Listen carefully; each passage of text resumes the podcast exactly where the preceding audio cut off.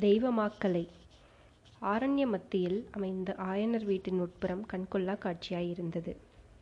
வெளி தாழ்வாரத்தையும் முன் வாசற்படியையும் தாண்டி உள்ளே சென்றதும் நாலு புறமும் அகன்ற கூடங்களும் நடுவில் விசாலமான முற்றமுமாக அமைந்த பெரிய மண்டபமும் காணப்பட்டன.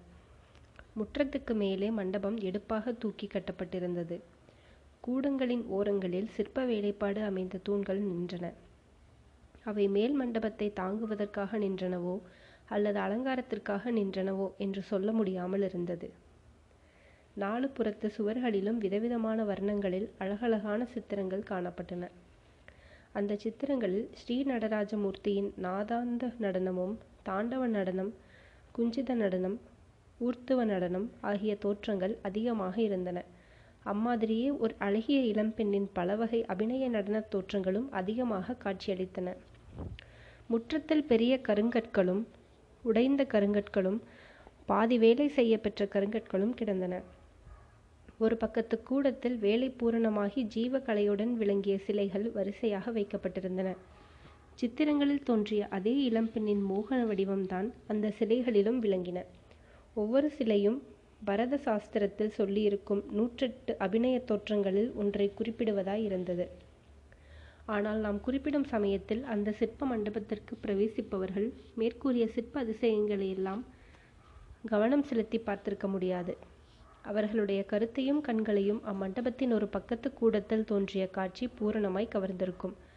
சித்திரங்களிலும் சிலைகளிலும் தோற்றமளித்த இளம் பெண்ணானவள் அங்கே சுயமாகவே தோன்றி கால் சதங்கை களீர் களீர் என்று சப்திக்க நடனமாடிக்கொண்டிருந்தாள் அவளுக்கு எதிரே சற்று தூரத்தில் ஆயன சிற்பியார் உட்கார்ந்து கண்கொட்டாத ஆர்வத்துடன் பார்த்து கொண்டிருந்தார். பார்த்து கொண்டிருந்தவர் திடீரென்று நில் என்றார். அந்த கணமே சிவகாமியும் ஆட்டத்தை நிறுத்தி அப்போது நின்ற நிலைமையிலேயே அசையாமல் நின்றாள். ஆயனர் கையில் கல்லுளியை எடுத்தார். அவர் அருகில் ஏறக்குறைய வேலைப்பாடுகள் பரிபூரணமாக ஒரு சிலை கிடந்தது. அதன் கண் புருவத்தின் அருகே ஆயனர் கல்லுளியை வைத்து லேசாக தட்டினார். மறுபடியும் சிவகாமியை நிமிர்ந்து பார்த்து சற்று இரு அம்மா என்று கூறி மேலும் அச்சிலையின் புருவங்களில் சிறிது வேலை செய்தார். பிறகு போதும் குழந்தாய் இங்கே வந்து உட்கார் என்றார். சிவகாமி ஆயனர் அருகில் சென்று உட்கார்ந்தாள். அவள் முகத்தில் முத்து முத்தாக துளர்ந்திருந்த வியர்வையை ஆயனர் தம் அங்க வஸ்திரத்தால் துடைத்துவிட்டு அம்மா சிவகாமி பரத சாஸ்திரத்தை எழுதினாரே அந்த மகாமுனிவர் இப்போது இருந்தால் உன்னிடம் வந்து அபிநய கலைகளின் நுட்பங்களை கற்றுக்கொள்ள வேண்டியதாயிருக்கும்.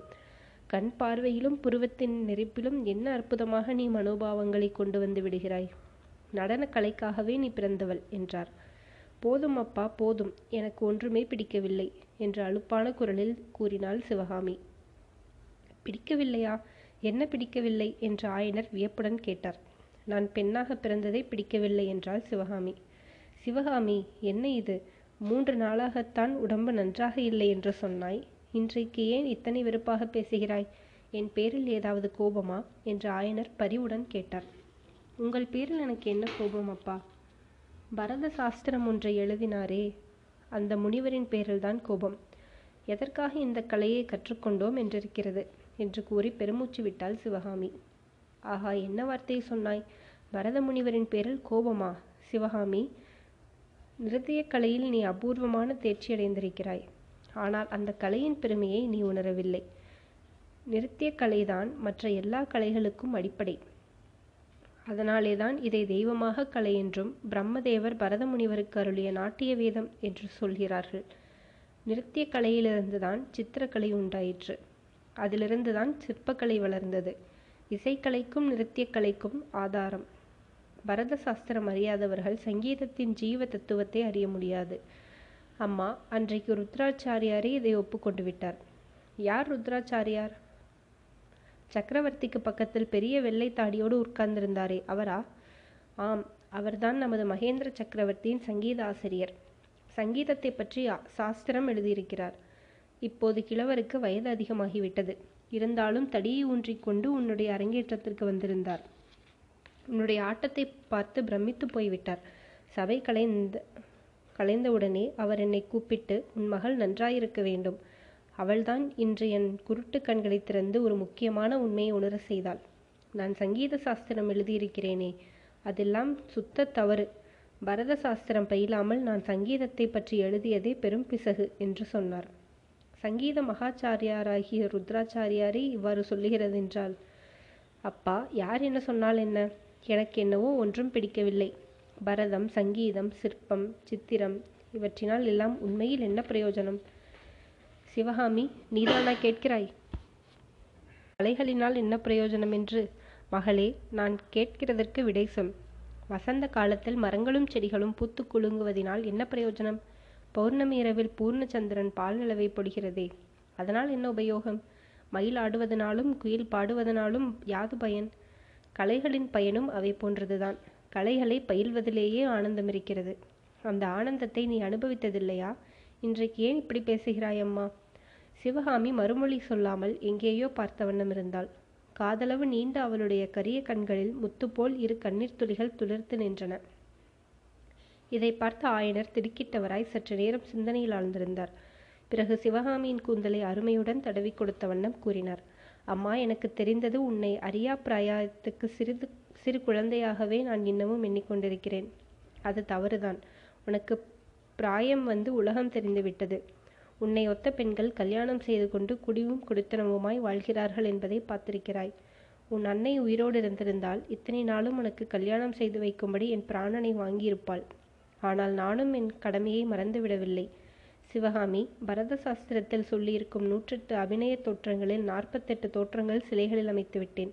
இன்னும் அறுபது சிலைகள் அமைத்தவுடனே உனக்கு தக்க மணாலனை தேடி கல்யாணம் செய்து கொடுத்து விட்டுத்தான் மறுகாரியம் பார்ப்பேன். இவ்விதம் ஆயனர் சொன்னபோது சிவகாமி கண்களை துடைத்து கொண்டு அவரை நிமிர்ந்து பார்த்து கல்யாண பேச்சை எடுக்க வேண்டாம் என்று எத்தனை தடவை சொல்லியிருக்கிறேன் அப்பா.